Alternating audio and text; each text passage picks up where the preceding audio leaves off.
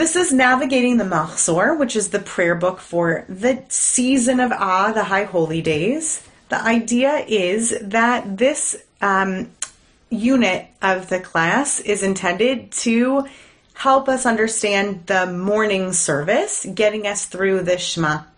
The focus is going to be on the morning liturgy, the introduction to morning prayer, the texts, and some of the vocabulary that's going to get us through it.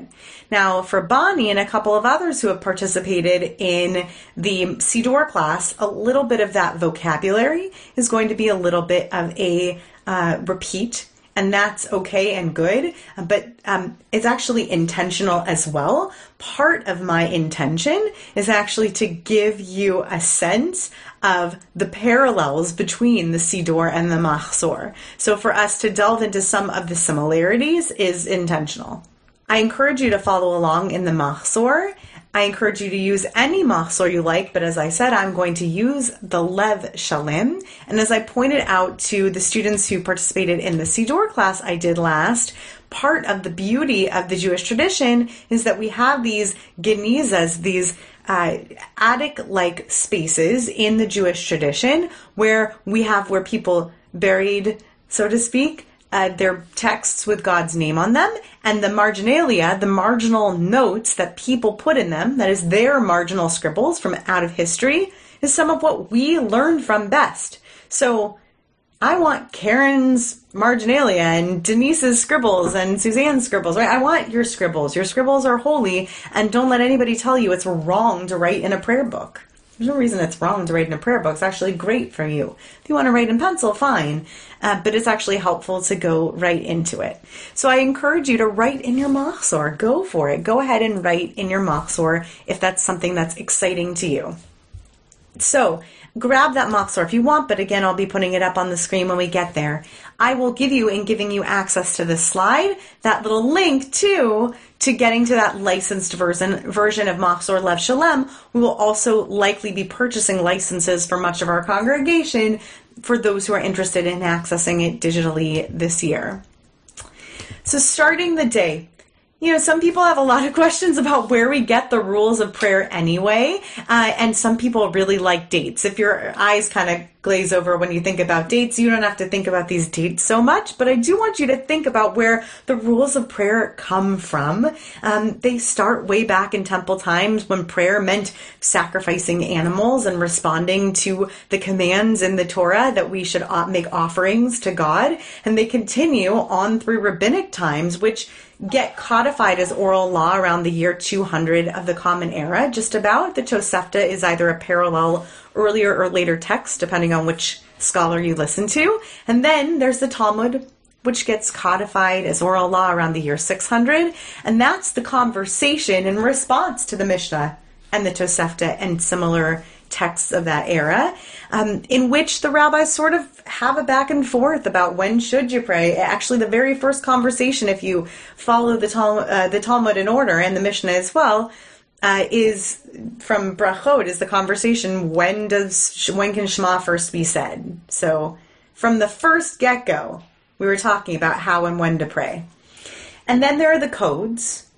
and the codes are for people like me who look at stories and think that stories are wonderful, but also, okay, but how do I live by them? I need codes. I need kind of like a rule book to live by. It's much simpler to kind of just look at a list of rules. Some of the ones you might have heard of are the Shulchan Aruch, the Mishneh Torah, the medieval era, and beyond uh, are famous for some of the most enduring code books that take the conversation from the Talmud and kind of take the winners from those discussions. They don't invent rules of their own, they take from the rabbinic tradition and codify them. Get it? Codes, codifying, that's the whole point. And then rabbinic responsa are exactly what they sound like. They're responses to questions. People have been sending rabbis questions about when and how to pray for a very long time. Those started a long time ago, and guess what? They continue even until today. If you weren't here before for this instruction, just know that if you want me to pause on anything or have a question, by the way, this is only one very small chunk of the course today where I'm going through a few introductory slides. But while I'm going through these slides, it's just hard for me to see questions in the chat. So if you have ideas, questions, you want me to pause for a moment, just let me know by unmuting yourself and then I can do my best. I want us to think about a couple of things. Again, some of these are overlapping with the Siddur class that we had just a while ago, which is this idea of, you know, am I supposed to start my day with prayer? Does it really just start in the synagogue when I walk in the door? And we're going to look, we're actually going to start today from Birkot Shachar on uh, the days of awe in the morning. And that Birkot Shachar, those blessings in the morning, were intended to be done through the morning rituals at home. So, what's different about these rituals that are done before leaving the home? They're tied into those rituals. They're tied into ritual moments and the doing of other things. Prayer in the synagogue is just that. It's tied to being in a synagogue community and just doing prayer. It's sort of divorced from those other ritual interactions. Oh, welcome to the Hovenstens. Good to have you here. Okay, we're easing our way into the prayer, and oh, there's the Mishnah. Remember, I said some of those words might come up later in some of those codes. So if your eyes glazed over before looking at them, you know, now here you can actually look at a piece of the text of it. I don't want us to delve too deeply into what the Mishnah is itself. I just wanted to look at this little piece of this Mishnah that I love so much. Remember, I mentioned Mishnah Brachot, that first one that people are uh, so concerned in um, talking about how and when and what to pray? Well, in the fifth chapter, in the first Mishnah, there's this whole conversation about rabbis love to use double negatives. Ain Ella, you shouldn't rather, uh, you can't do anything but. Um, the only way to pray, Omdim Hipalel Mitoch, Koved Rosh, with a weighty head. What does that mean? A reverent state of mind. So this tells the story, the pious Hasidim, though, they used to wait an hour before praying what does that mean? What could that mean for us, this Koved Rosh situation? What it means for us is where we begin as a congregation, right? What it means is both literally the prayers that we begin with are warm up prayers, and also it's the state of mind that we're trying to get into. We're trying not to just leap into prayer. We're trying to get into it with a Koved Rosh. We're trying, you know, the, the rabbinic text do not shy away from, if you remember from a couple of par- parashot ago, um, the rabbinic texts don't shy away from prescribing emotions. Ve'ahavta, you should love, right? You should be obedient and love. So, uh, you should pray with a koved rosh. should be very attentive, and and we have to get there somehow. And the somehow, according to that story in the Mishnah, to go back to it for a second, is you kind of hang around a while before you really get into praying. And we're really going to get into praying on the high holy days, so we really need some warm up. And that's true any morning when we come in to pray. Okay. So, where and when do we begin as a congregation on the high holy days? Well, this year, there are going to be some limited two hour slots on the field. And then there are going to be a whole host of different digital experiences. There's going to be full liturgy on both days of Rosh Hashanah, and those will begin with exactly what I'm talking about and what we'll first look at as text today. Birkot Shachar, these first morning blessings. So actually start there. Some of these other services, the musical and intentional services that we're going to have, again, digitally anchored and based, uh, the alternative options, the family options, whether that's the Hamalot one you're turning into, tuning into, or a sheer, they may or may not start there with Birkot Shachar or with Pesukei de Zimra exactly. But they are going to start Mitoch Koved Rosh. They've got to start from warming into it, right? The fixed liturgy in our tradition gives us something to do that with. So that's what the fixed liturgy is for. And in the full liturgy experiences, we will actually start with that. And in navigating the Machzor in this class, we're of course going to start there because I want you to be able to navigate it this year and any year if we start from that place, or even if you were to do it at home. So, what exactly is happening in that first hour or so of prayer? In a little bit, we're going to take a look at the whole prayer body up until the Torah service. And I've changed the name of this. It, I used to call it the skeleton, but that got very morbid. So I changed it to the playbill um, because I'm going to tell you more about why I call it the playbill when we actually go to look at it live. And uh, there's a link in these slides to it. And we're going to take some notes live together on it as we discover our way through it together. before we get to that actual playbill, I want us to talk through some vocabulary together to make sure that we are all on the same page. Again, we talked through some of this in our Siddur class, but I've made a couple of revisions. So I want us to make sure that we're all aware. Not everybody walks in with the same language, and not just because you might have a certain level, so to speak, of knowledge, but also because there's some Yiddish thrown in there, or there's some assumptions thrown in there that might assume different things of you than are true in terms of your background. So let's walk through these. When I say shul, I'm just slipping into a little bit of Yiddish, saying walking into synagogue. Tefillah, rabbinically in texts, ha tefillah was just referring to the Amidah. And when we get there, I'm going to talk to you about how once upon a time that really was the core of the service and everything in every true service throughout the year is built around an Amidah. But today, when people say tefillah, like doing tefillah, they use it the way they throw around Torah, right? Like, I have a great piece of Torah to share with you. They don't mean they're ripping off a piece of Torah scroll. They mean they have something to share with you out of the textual tradition or the oral tradition. Tefillah is the same way. I had a really great tefillah experience at camp. Maybe they were on a hike. I don't know, right? It could be anything. It's used more loosely, but it generally means prayer. Pesukei de Zimra, that's Aramaic. It just means Pesukim Shel Zimra, uh, verses of song, okay? Selections from Psalms and other biblical texts. Shachrit, this one is for the clarity of how I'm using it. Shachrit means dawn. It could mean the morning service more inclusively, could mean just morning services generally. When I say Shachrit, I'm referring to the part of the service that begins with a Baruch Hu and gets you through the Amidah. We're going to look at that together. That happens every day, including Shabbat. Welcome, Judy, also. Davening. That's another Yiddish word. I just mean praying. Chiyuv. Rabbi, can I ask you obligation. Okay, so that that is a word that we're going to get to in another slide in a minute. And chiyuv just has to do with this idea that some people engage with prayer from a place of I'm going to make sure that I do and say the words that I'm supposed to do and say. Some people's relationship with Judaism and relationship with prayer is I need to do and say these words. And these are the words on the page.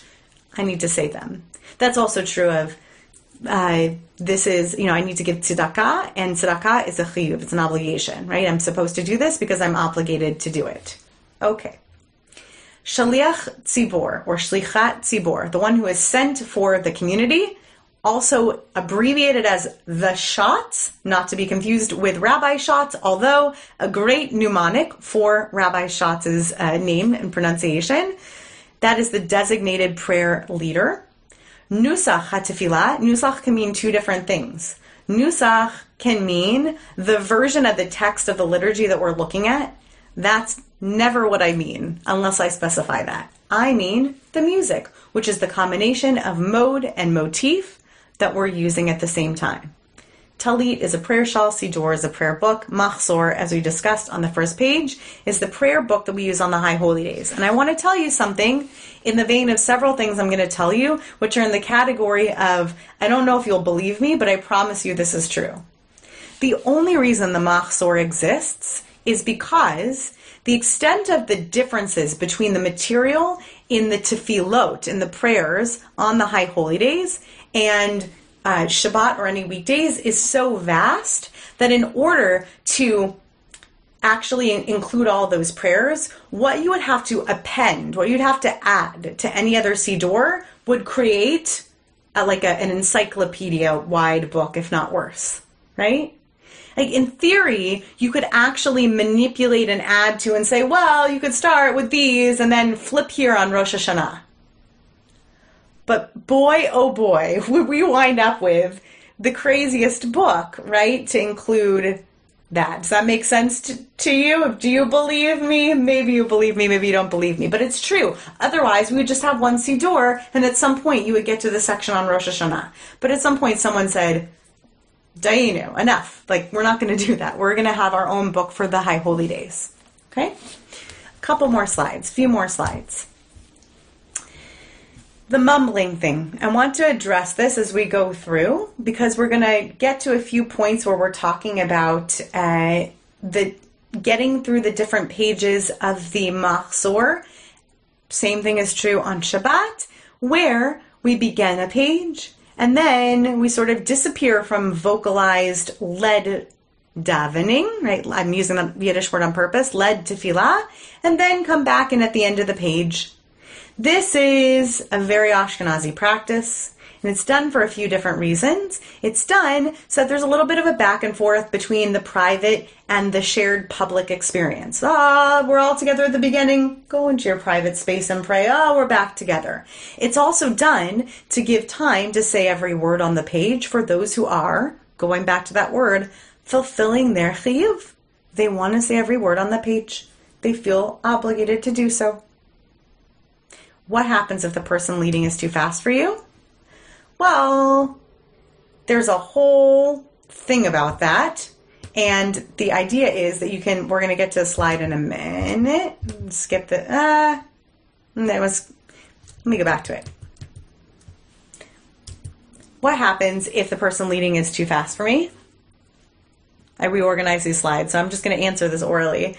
What happens if, if the person leading is too fast for me?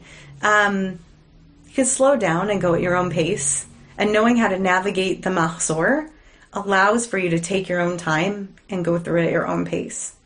But, and, if you do want to keep up with the person who's leading, specifically, right? If it means something to you to be on the same page as them, to keep up with the little islands that they are doing out loud, then you can pray almost every word of the Mahzor in a valid way in English privately.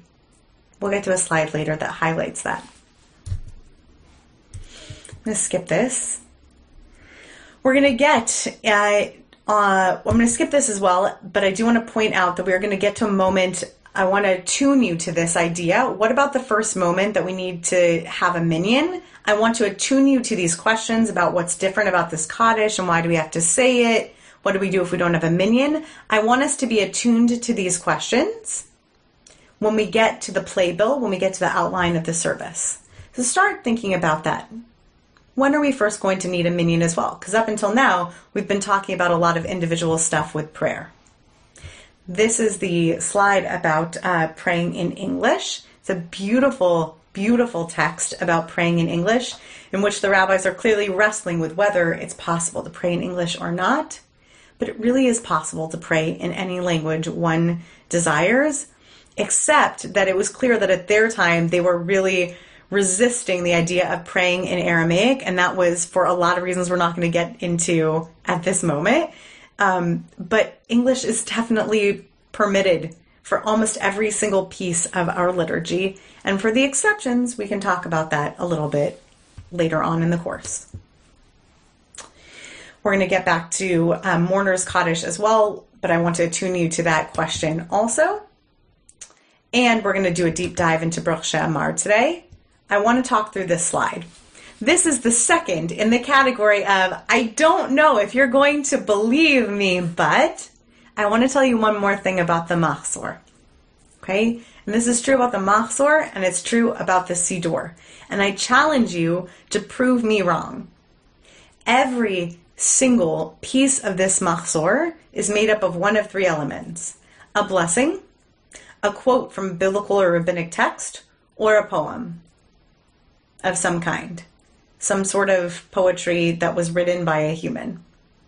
Those are the three elements, and I want you to be attuned. Again, this is the idea of navigating and awareness. I want you to be aware of when you're encountering each of these elements and how they make up the different parts of the service.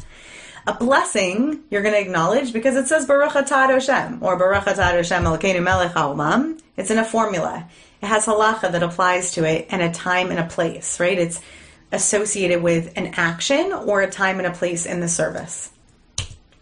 A quote is going to be quoted exactly from the source that it came from, and often there'll be a marginal note to tell you it. And a poem, wee, we're going to have so much fun with poetry. You're going to hear me go through it and say, these are the things we can skip this year. And also, you're going to tell me, we can't skip that because those are the parts we love. And that is what makes the Mahzor particularly challenging to cut this year for services because all the cool stuff is the stuff that we're least obligated to say. What the heck do we do with that? That is going to be one of the cool things we talk about in this class because if you're coming to this course already great at navigating Siddur and Machzor, then the awesome thing that you can challenge yourself to do this year is to be that person who can listen or look during the service and say, Oh, I see what she did there. I see what he did there in skipping that, right? You can start to become an expert at what was and wasn't skipped in the Machzor as you understand how it was built. Okay? Great. Almost done. And I want you to be aware that a blessing is always a prayer, but a prayer is not always a blessing. Right? A blessing comes in that formula, but a prayer might not. And we're going to look for these three categories of blessings as we go along. We're going to look for the short ones, the ones that are just Baruch Atah Hashem's, the long ones that are nice long paragraphs, Baruch Hashem, Elokeinu Melech Haolam, and an essay. And then we're going to look for this funny intermediate category that's harder to spot, but once you start looking for them, they're all over the place. Okay? You know the short ones.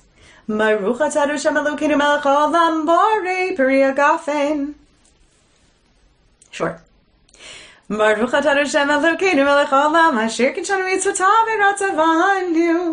And then it comes back at the end to Baruch Hashem. That's a long one. Ta-da! The connected to a friend ones are kind of in between. They begin with something that isn't a blessing, but they end with a blessing, like Elokeinu Ritzeh, which we'll look for in today, like any Kedushat Hayom paragraph in the middle of the Amidah.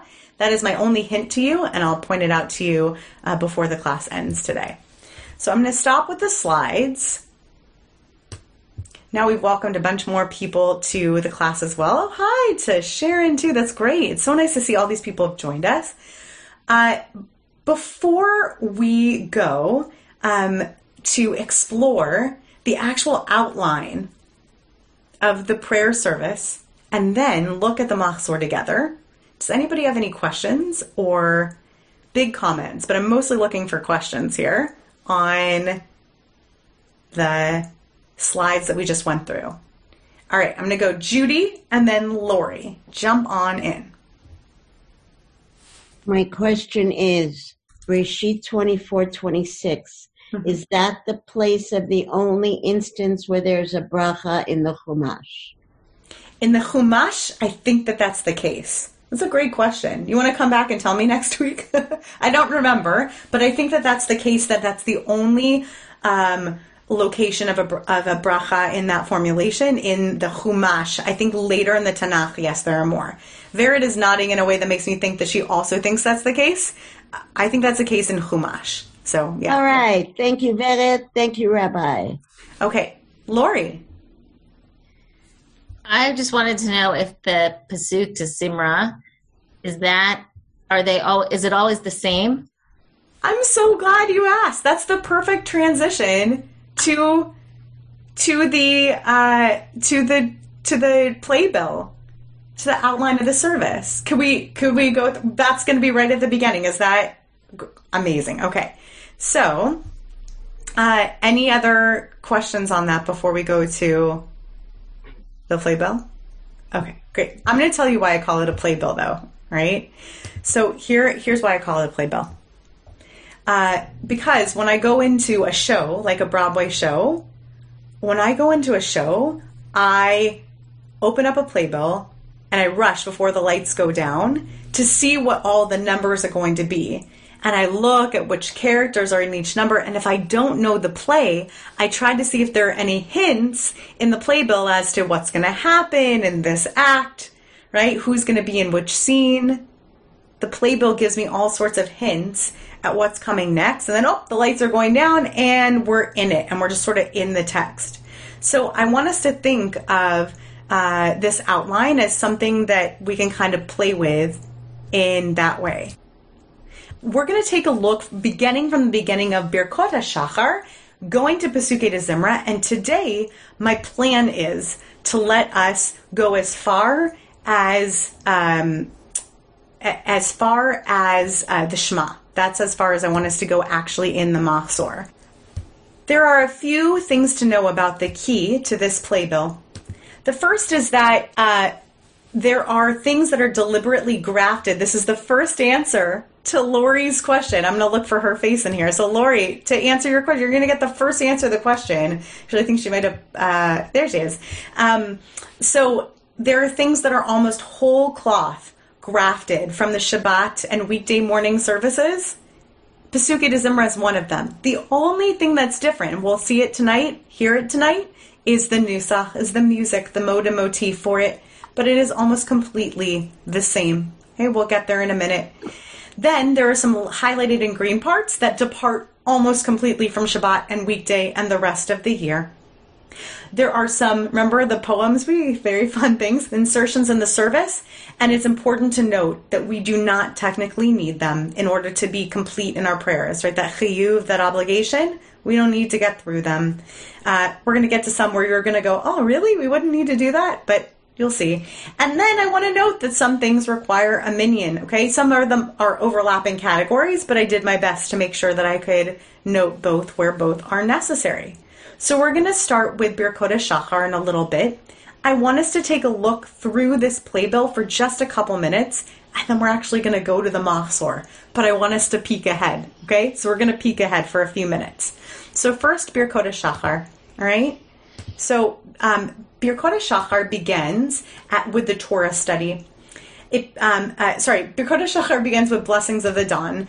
Uh, blessings of the dawn are are the um, Nisim Shebachol Yom, the everyday miracle uh, ideas of um, just uh, Asher Natan L'Sechvi Vina Levchim Ben Yom Laila, the one who gives the Sechvi the ability to to discern between day and nighttime, right?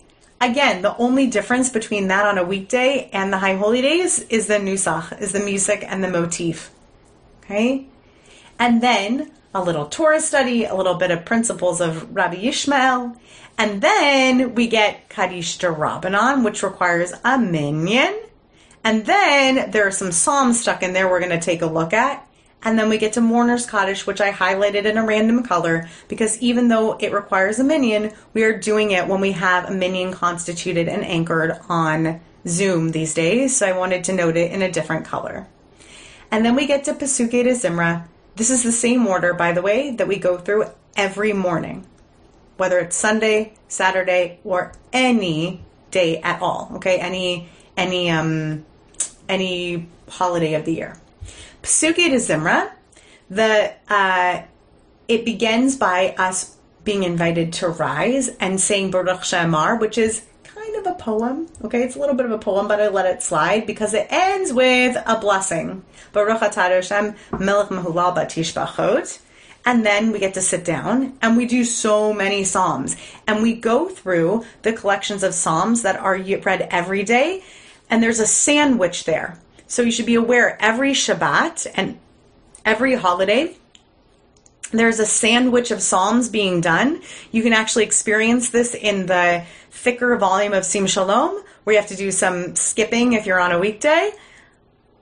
Stuck in between the Psalms for every single morning is a, is a chunk, like a, the cream in the middle of an Oreo, that's like, hey, it's a holiday or Shabbat, we do these those are there too because it's Rosh Hashanah. It's a it's a Yom Tov, okay, or it's a it's Yom Kippur. So we stick those in there. Then we get to Ashrei. Then we we're going to get to Psalm 150, Shirat Hayam, and all of a sudden we're in Nishmat Kol.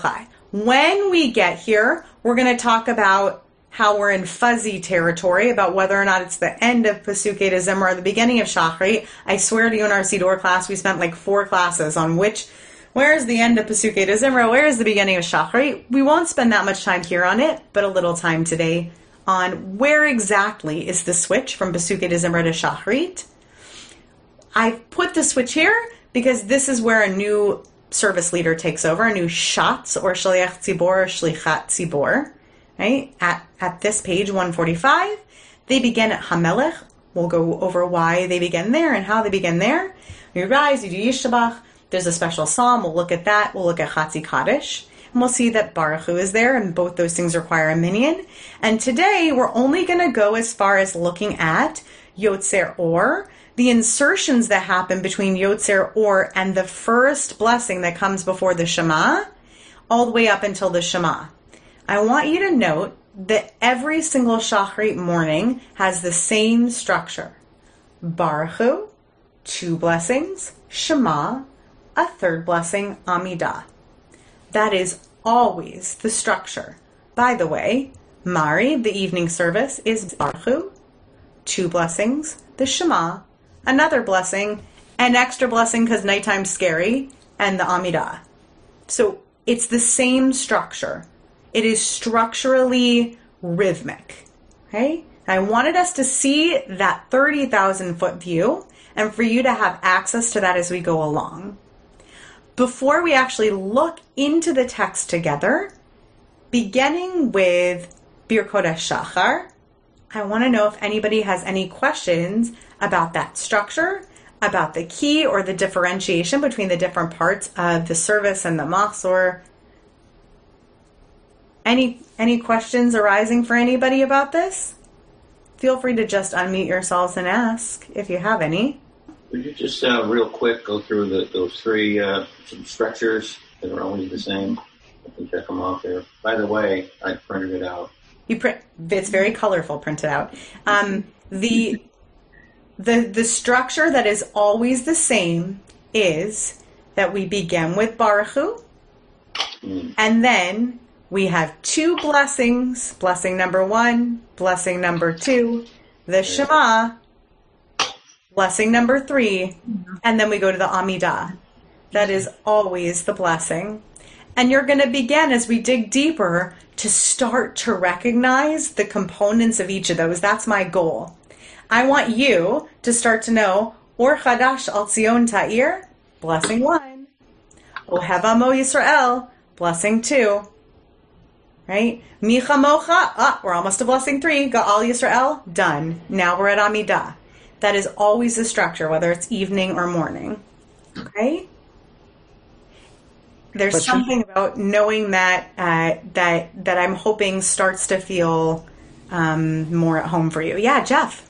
Uh, just because I missed the beginning, I've got probably four or five machzors. Which one do these pages refer to?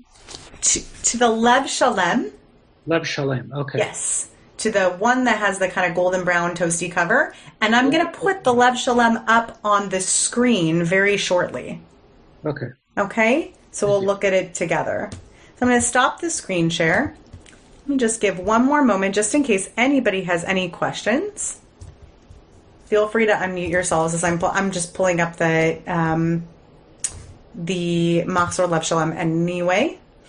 Rabbi, you are doing such a service. You are demystifying the machzor. Great. I'm glad you feel that way. Yeah, even those of us who have gone to services, you are presenting. I love what you said from 30,000 feet. You're uh, really zooming out and then zooming in. I love it.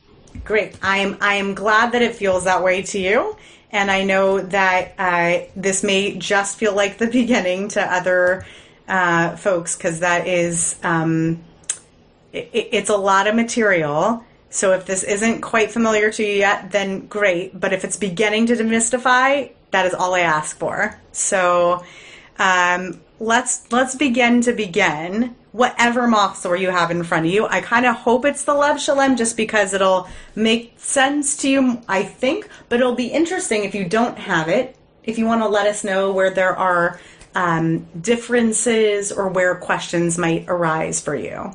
Okay, so I'm gonna. Yeah, go ahead.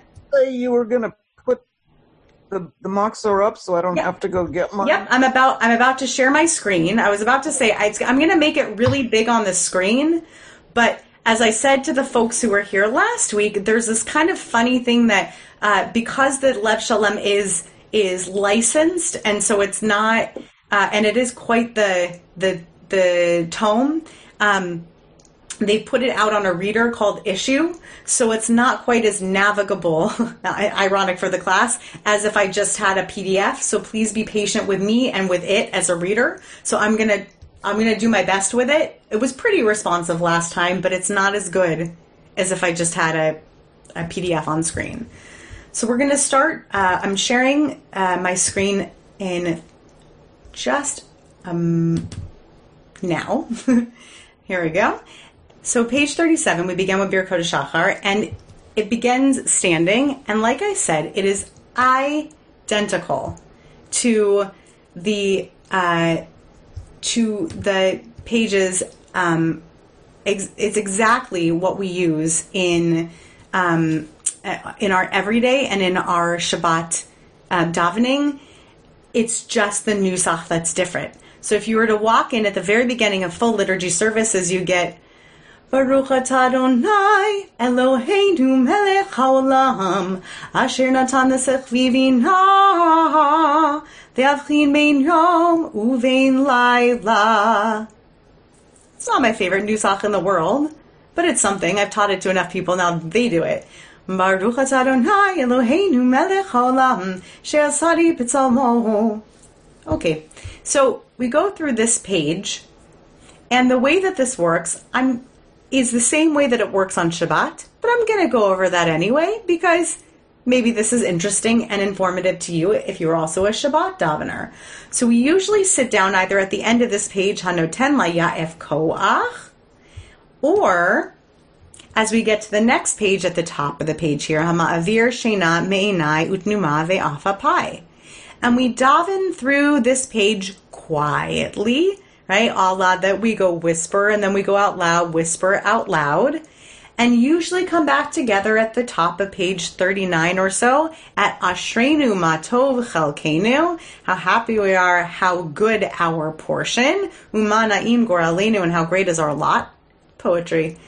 Remember all the categories? It's just poetry. And then a biblical quote, Shema Yisrael Adonai Eloheinu Adonai Echad, Baruch Shem Kavod Malchuto Leolam Va'ed, which we actually do out loud on Yom Kippur even here. If you're there early enough in the morning, you get to see that cool moment. Now that's a deep cut, okay? If you're there in services early enough in the morning, on Yom Kippur, you get to hear how this one line that's whispered in the morning time too, right? You knew that, right?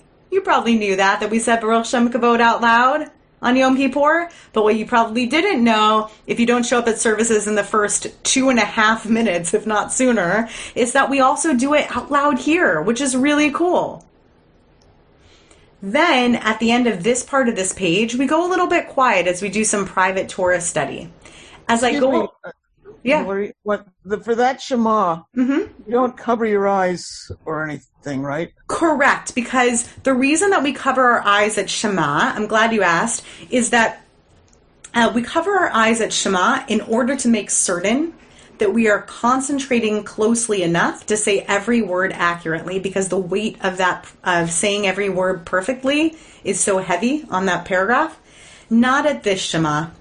That weight is not the same so we don't worry about that okay but good question we don't cover our eyes at that one and then we go quiet to these devotional rabbinic texts, so to speak. They're just suggestions, just so you know. They're just suggestions. You can kind of read it whatever, in whatever language you want in one of these sections so that you can unlock.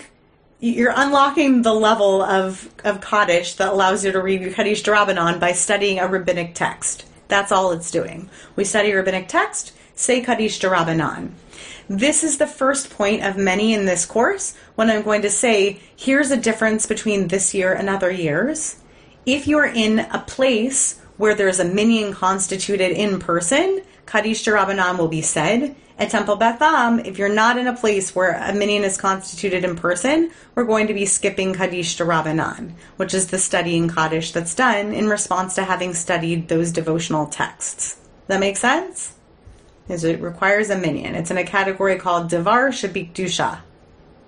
Right? And then we go to the next page, and this is really interesting. The editors of this Machzor, I don't know which one Jeff wound up looking at, but the editors of this Machzor decided to give us Psalm 8.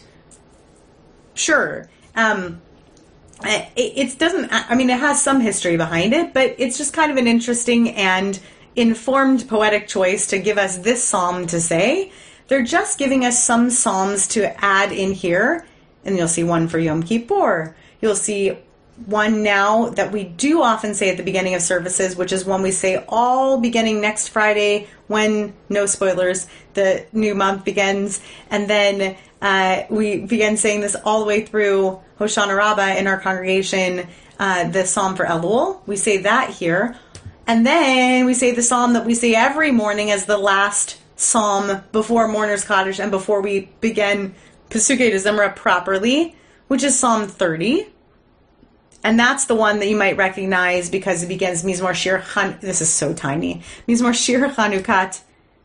Let me see if I can. Nope, now it's too big. See, I don't like this reader thing. Okay. But uh, I apologize. I can't make. Oh, wait. Maybe I can make that happen. There we go. Um, uh, Mizmor Shir Chanukat Habayit LeDavid. You might recognize that part. You might recognize the Elecha right? I believe Carlebach made that rather famous. Some people know the melody. You might also recognize it because it's the first place on Rosh Hashanah and Yom Kippur where the Pesukei de Zimra Nusach sneaks in. It's not Pesukei de Zimra yet, but Nusach creep is real. So people love to start doing the Nusach there because they're like, it's coming, right? And so they do Hafata misfedi lemacholi pitata saki vatazreni simcha lima'an yizamercha chavod velo yidom. And then they always do this. Adonai Elohai leolam modeka. All right. Listen. Try saying that for your cantor at Musaf, but if you really need to do that motif there, which belongs at Musaf, but it, everyone's been like waiting for it. We've all been sitting on it. So people like to do that right there. And that's kind of your first, I think it's usually the first musical moment in services if you're there early enough where you go, oh, oh it's the high holy days, right? It really feels it right there. It looks like maybe Jeff has something to add or say. Yeah, go for it. Yes, just I'm just curious we've been using Lev Shalem for what two years now, something like that. The Machzor, I think, has been used for about maybe ten years in this community. Really? Yeah. Oh, okay. Well, I'm just curious as to how much had changed from the previous version, but that uh, do you have any idea? I mean, I'm looking at Machzor's having a little trouble. It, it, looks quite a bit different, but did it change a lot with Lev Shalem? Uh, Yes, and not that much in this section. No, all right. Uh, it changed. It changed uh, dramatically in the sections that involve piyutim in the poetry sections, but not very much when it comes to this section. So you and I could have a little back and forth on what actually changed in this area because that will be interesting to see what what looks different to you. So you should be able to eventually find right before Mourner's Kaddish somewhere stuck in there should be this page. Okay. Should be the page before Mourner's Kaddish. Actually, to me, the biggest changes as far as what this these areas and stuff is the stuff on the sides. The the, right. the explanations were the huge change from the old Machzor, the Silverman Machzor, which what we used before. Right. It is it is substantial. There's a lot of marginal comments. Uh, great. Okay. So then we get to Mourner's Kaddish. That's it. And we do say it, whether there's a minyan in person or whether we're constituting a minyan digitally, we do it. And then we get to Baruch She'amar. And now we really are in Pesukei de Zimra. And Baruch She'amar is how I teach people to lead Pesukei de Zimra because it contains the full musical pattern of Pesukei de Zimra. Baruch She'amar v'haya olam Baruch Hu Baruch Hosei v'reshit Baruch Omer v'hosei Baruch Gozer Hunkayim Baruch Merechem haaretz Baruch Merechem al haberiyot Baruch Meshalem Sachar Tov l'reihav Baruch Chaylad v'kayam lanetzach Baruch Podeu Matzil Baruch Hu Baruch Shemo now that's the way to end Baruch Hu Baruch Shemo is the non D ending, right? So if you want to be a little less dramatic, that's that's what you'll hear. A little haunting. And that's our first, uh, that's the beginning of Pesukei de Zimra. Stepping back from High Holy Days for a second, any morning when we are davening, whether it is Tuesday, Shabbos, or Yom Tov, it's Rosh Hashanah. The basics of Pesukei de Zimra, if you come late or you're like, I like to take my time, give me the best outline, Cantor Chorney. How do I do just, you know, the basics of Pesukei de Zimra? Well, our rabbinic texts tell us that the best shorthand to catch up if you're running late to uh, Pesukei de Zimra, the the uh, preferable shortcut version is the following: you do Baruch She'amar, and then you hop, skip, and jump straight to Ashrei. Because we really need to say Ashrei a few times a day, according to some guy who said you should probably say Ashrei a few times a day. It's just very deep in our in our rabbinic text is this idea of saying Ashrei multiple times a day, some sort of like a luck to it, so we say it a lot. And then, if you don't have time for any more than this, straight to Psalm 150. Hallelujah, hallelujah, el Bekodsho, etc., etc., because then you're symbolically finishing the book of Psalms. If you have a little extra time, you can back up and you can do Psalm 148 before you do Psalm 150. Normally, on a, on a totally normal year of High Holy Days, we would go page by page, just like on a normal Shabbat morning in the sanctuary or in the library minyan, we would go page by page by page through Pesukei de Zimra. We would just do it page by page. We'd start on the next page. We'd begin with the Peticha, the opening. Hodu. And then we'd end right here at the Chatima, where the little triangle thingy is. Um mehod, etc., etc. But because we're short on time this year for all the reasons in all the services, whether it's because you're in person and we need to, for safety and legal and time limited purposes, need to keep services shorter, or whether it's Zoom and we're just aware of people's attention spans and the need to provide options, we're not going to be doing the full Pesukei de Zimra in almost any space. So we're almost certainly going to be skipping through. So there are some highlights by the, either here or in other places. And if you're a regular in the Beitenu space, you're probably much more used to the idea of having um, having like hop, skips, and jumps through Pesukei de Zimra through its highlights. So places like Romemu Adonai Eloheinu and singing Craig Taubman's Romemu, Romemu Adonai Eloheinu. Sure. And then uh, uh, Hoshia Hetamecha. Sure. Right? Um, lots of great highlights you could get through. Mihaish on this acrostic one's a great one, right? And then often, if we're not going to just hop over to Ashrei, we will typically hop over to Hallel Hagadol, which also involves an invitation to rise. This is one we do also on Pesach. You might recognize it from Seder night if you guys make it to Hallel. Hodu Ladasham Kito, Kilalam Chasto. People love responsive poetry. Yay. So, this isn't just, po- don't get me wrong, this isn't just a poem. This is a psalm. It's a biblical quote, okay? So, people like doing this. We rise for this because there's a lot of God names in it, right? Every time you get to, yeah. Anyway, and then, uh, and then after that, we get to, it's sort of weird. We just keep sticking the psalm for Shabbat in often. It's there even on just Rosh Hashanah. So, uh, that's on page 58 and then we get Psalm 93 just because that's the next psalm.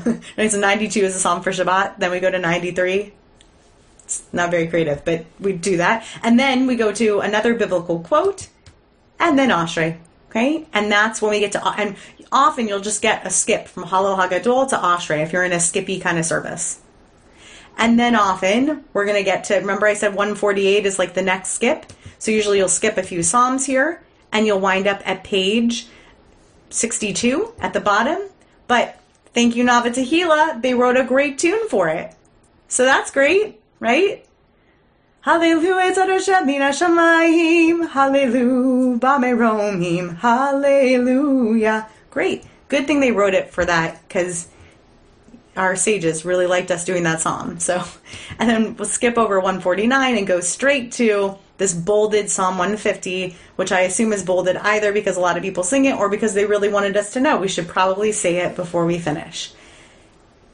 A lot of places this year might skip Shirat Hayam. You don't have to say the Song of the Sea. You don't have to recite through it, but we do recite through it every every morning normally in services. We do some verses in anticipation of it. We kind of tell the story, how we get there, right? And then we get to Az Yashir right here, right? And we sell the poem. Yeah.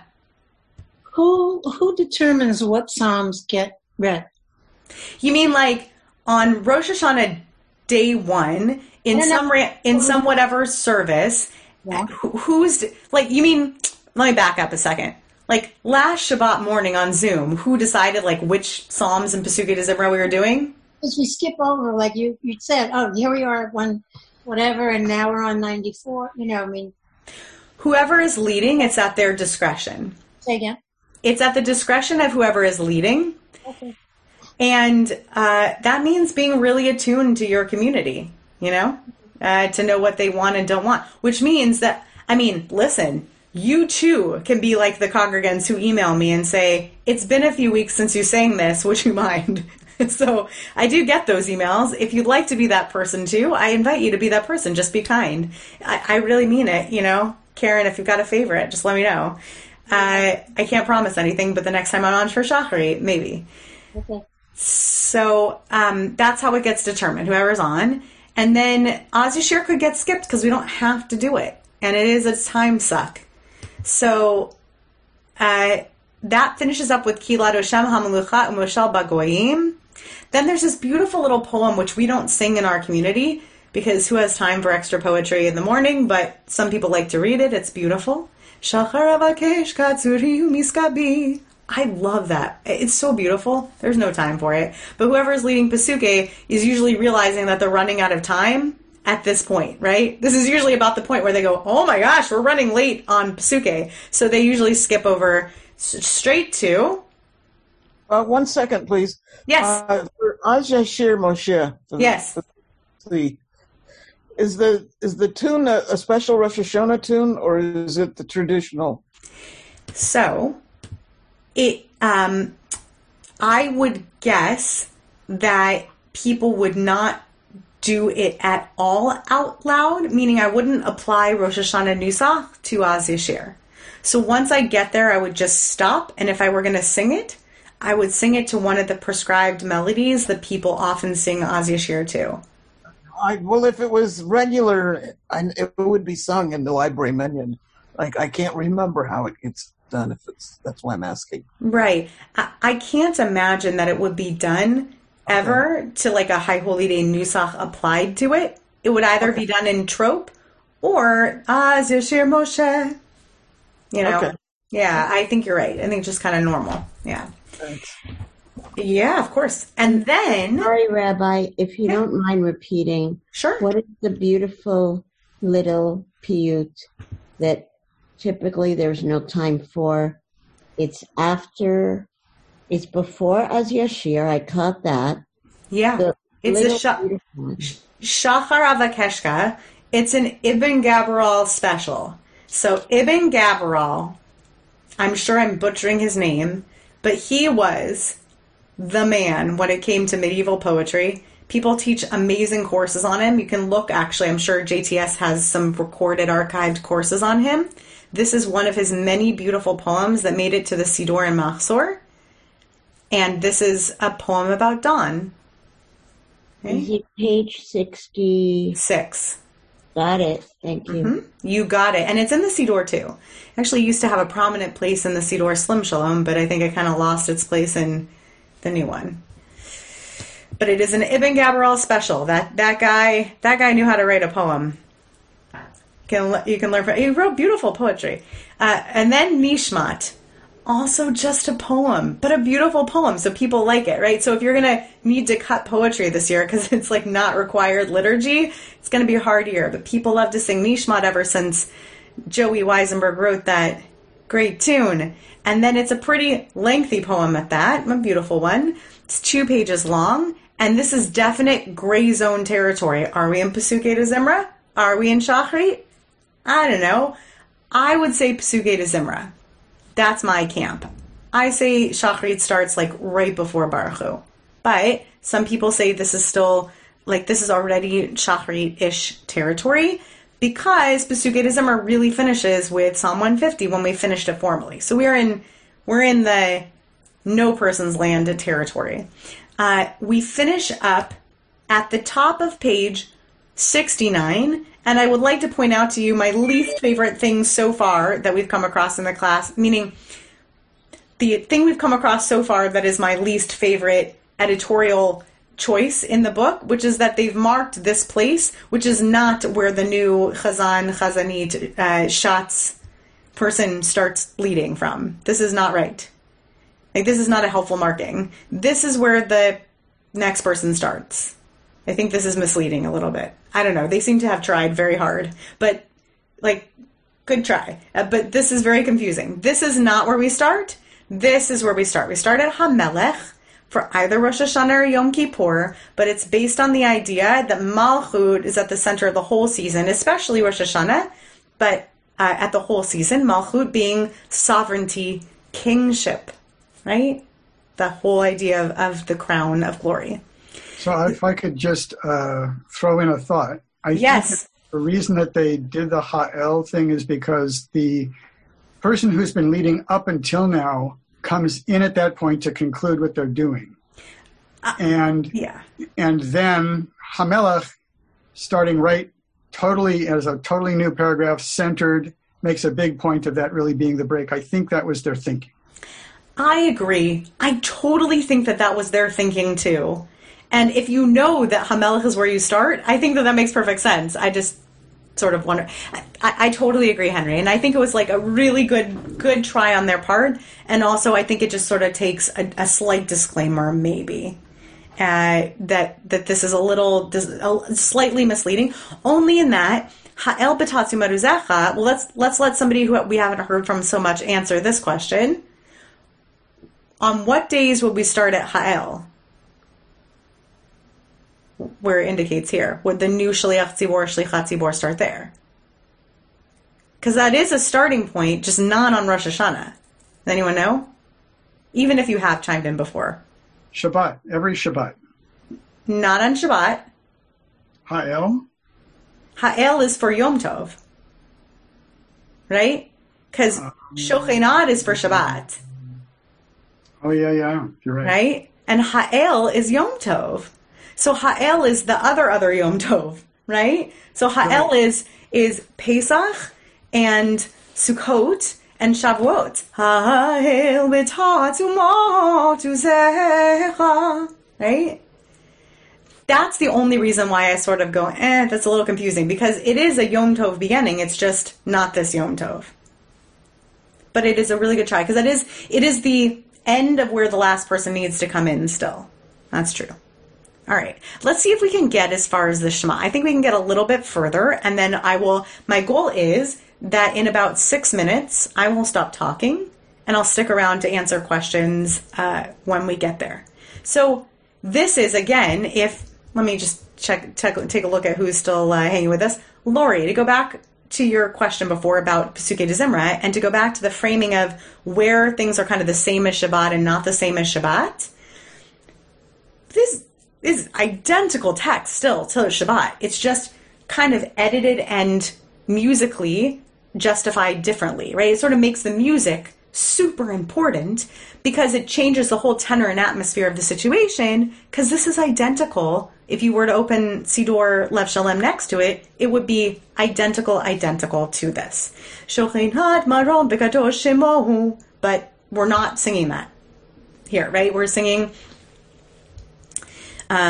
שוכן מרום וקדוש שמו, וכתוב רננו צדיקים באדוני, לשנים נבע תהילה. I don't know. I'm not usually on for Shachrit. It's usually somebody else fun in, in the sanctuary. It's been a long time since I've been asked to be on for this part. But where, where was that that you just sang? Um, uh, that was the uh, Shochin Maharom Vikadosh Right? That's the Shochin here. Yoshev al Kisei Ram Benisa Shochin Had Maharom Vikadosh Okay, now is it? Yeah, it's just fancy, fancy high holy day nusach. And um, uh, then uvmakalot yishtabach, all of it identical to Shabbat davening, right? And no indication here, but this is also where you're asked to rise, right? So just give, if, if in case you're making notes in your siddur, you might make a note that you're invited to rise at Yishtabach, right here at the bottom of the page. Um, Baruch atah Hashem el melech gadol. Right? As opposed to el melech gadol batishbachot. See how the music totally cha- It's the same words, but the music totally uh, Melechel Cheholamim or Melechel Cheholamim. That's very high holy days. Or.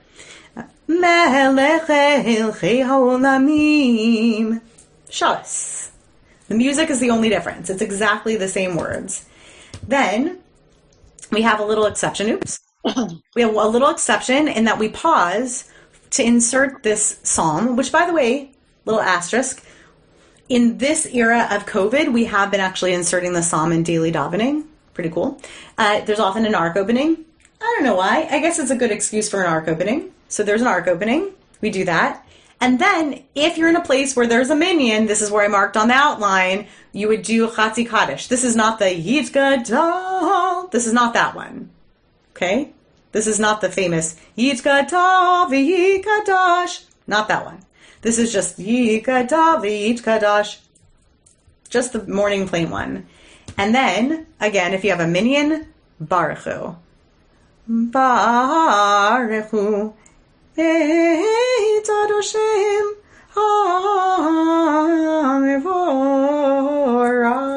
It's fun nusach. I hope we get to do it this year somewhere. Rosh Hashanah has its own paragraph.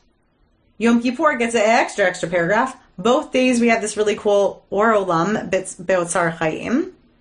It's a very cool uh, line, both because of its music and also because of what it means. Or Olam Beotzar Chaim, the eternal light is found in the Otzar Chaim, in the treasure of life.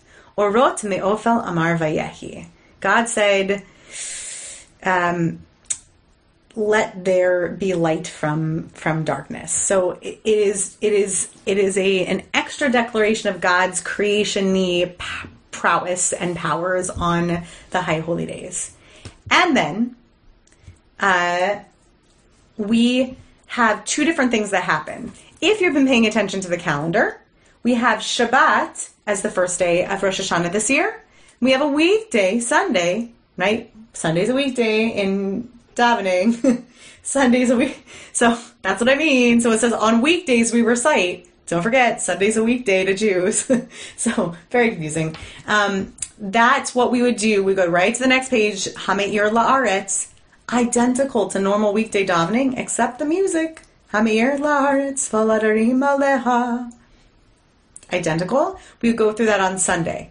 If it's the Saturday, though, we go to Shabbat right? Hakol yoducha ve'kol yishabechucha. But you have to switch the music. Hakol yoducha ve'kol yishabechucha. So it's just a matter of the music switching over. And oh, look at the bottom of the page, a poem. Yay, poems. So uh, El Adon is a poem, but don't if you skip El Adon this year, do not tell them I was the one to tell you to skip El Adon in your service this year if you're in charge of some service outline. Um, but you know, it's a time. It does take a long time to sing through it. And then uh, services continue here on Shabbat. La'ela share Shabbat. Mikol Maasim. Mikol Maasim. Tiparach Moshienu al Shevach Yadecha. Again, it's the same exact nusach as we do on Shabbat. I'm sorry, same exact words, just different nusach. Okay? And then we have a page where you join up together and it's identical to any Shabbat and to any weekday. Okay, we are in totally shared territory. It's just the music that changes. If you're following along here, we are almost to blessing number one. We are almost the official blessing number one, the blessing over light, right? We're almost to blessing number one of blessing one, two, and three that sandwich around Shema.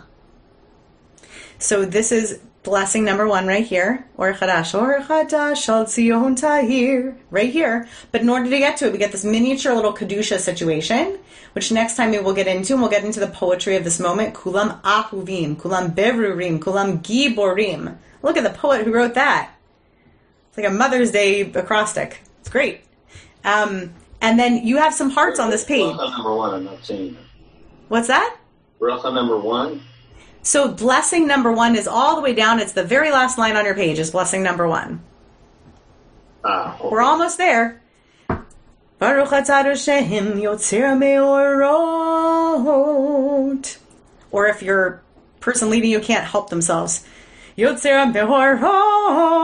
I'm just saying, there's some some leaders, every single blessing, and then the next page. This should look familiar to you too. Now you're you're deep in familiar territory, right? Both these pages should be, but this is the page, let's be honest, where you glaze over a little. You're like, what is even happening here between the Baruch Hu and this first one? Here's what's happening here. Kedusha de Yotzer, okay? You're doing this little mini Kedusha, little angelic praise of God. It's just a giant paragraph of poetry. You participate in two little spaces, just like on the Kedusha, in the Amidah, Kadosh, Kadosh, Kadosh, Adoshem, Sevaot, Maloch, Aretz, Kavodo, right? And Baruch Kavod Adonai Mimkomo, same thing.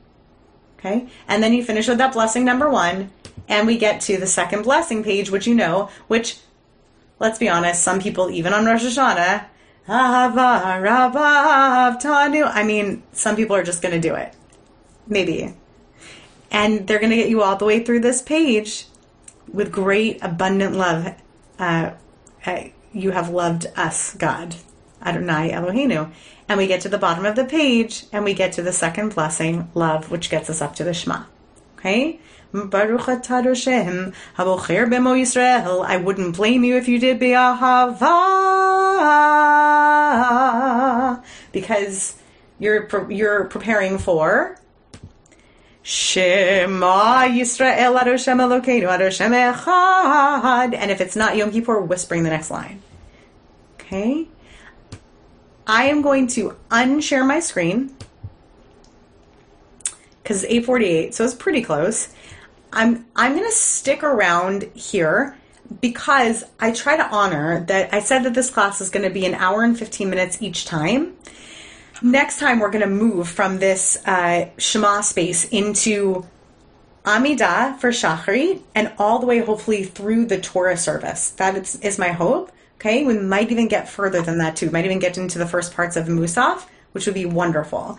Uh, I really hope you stick with this and stick with this with this group. I'm not going anywhere. I'll answer questions for the next few minutes, but I just honor the fact that some people don't have more than 75 minutes to give. So I want to let you know what's coming next time and encourage you to come next time as well. Uh, I, I hope uh, I hope that's exciting to you.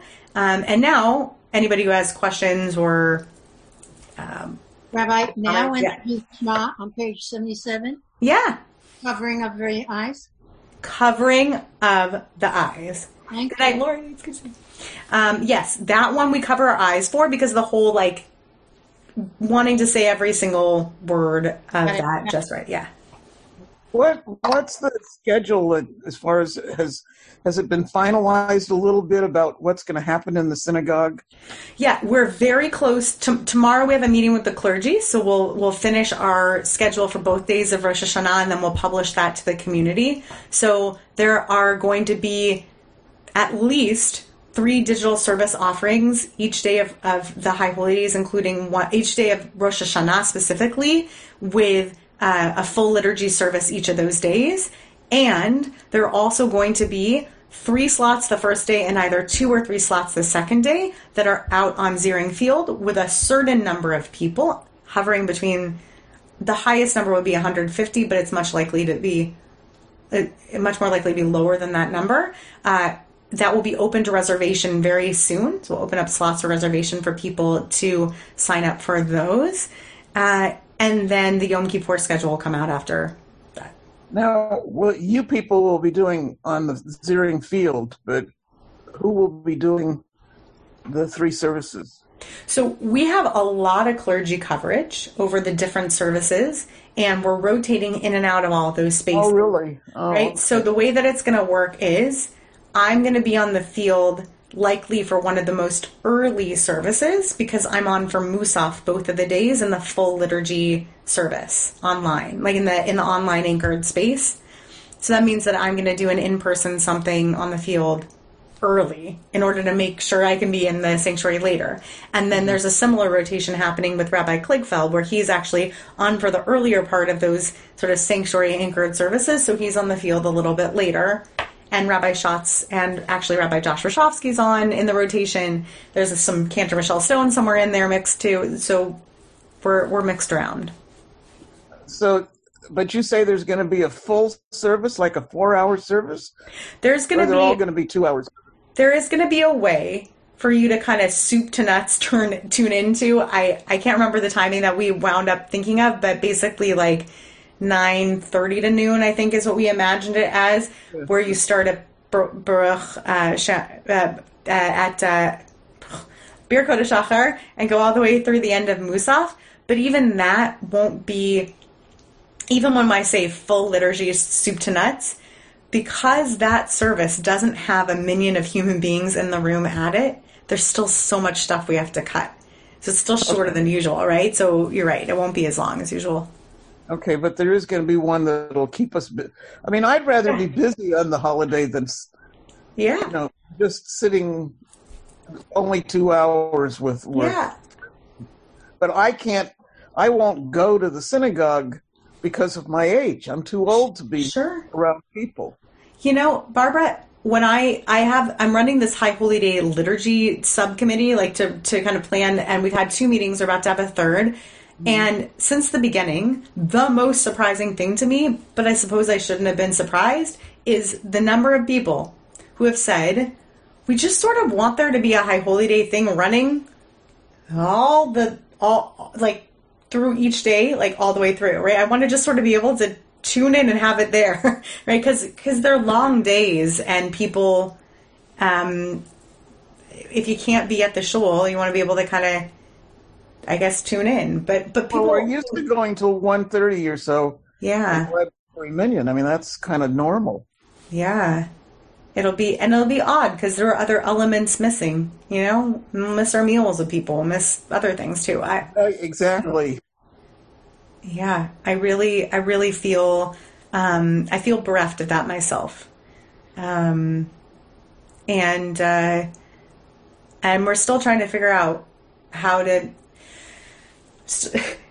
I mean, I don't know. I, there's some sort of metaphor in here that will be instructive somewhere, and I'm still waiting for the Torah on it. But basically, like, I don't know how people survive eating like a shake that tastes the same every day. Um, but or, or something like that, like on Soylent or something. But basically, uh, Zoom is still Zoom is still Zoom, you know. Yeah, and I yeah and I and I feel that even teaching this class, I feel a little badly. Like it still is just you opening up another screen and you know being in another class through a screen. So I feel that rent, you know, really I hard. Should, I don't think you should feel that way about Zoom. I actually like not having to run to the synagogue. I'm glad. Uh, I'm glad. I, I actually like these things. I don't know about others. Yeah, it enables me to actually participate because we live so much further away and the traffic. So I've been able to enjoy a lot more. Yeah. Yeah. yeah. I only feel that I want everything to be differentiated, to have their its own flavor, right. so, don't, so your eyes don't glaze over, you know, at yet another staring at the screen. But I'm glad that it enables you to participate. I am for both of you. Yeah. Uh, this has been uh, wonderful. Thank you for coming tonight, every one of you. Um, I'm really excited to to get past the Shema. Very excited because I've spent two weeks on this, so now I'm ready. Let let's uh, let's get through the Amidah. You ready? Next week. I'll, I'll see you next I'll week. Put it into my schedule to come back on next week. Great. I will see you next week. Thank right. you. Bye. Bye, everybody. You have been listening to another in our series of podcasts from Temple Beth Am, a dynamic center for conservative Judaism in Los Angeles. If you enjoy these podcasts, we invite you to write a review on the Apple Podcast site or wherever you get your podcasts. For more information about Temple Beth Am Los Angeles, go to tbala.org.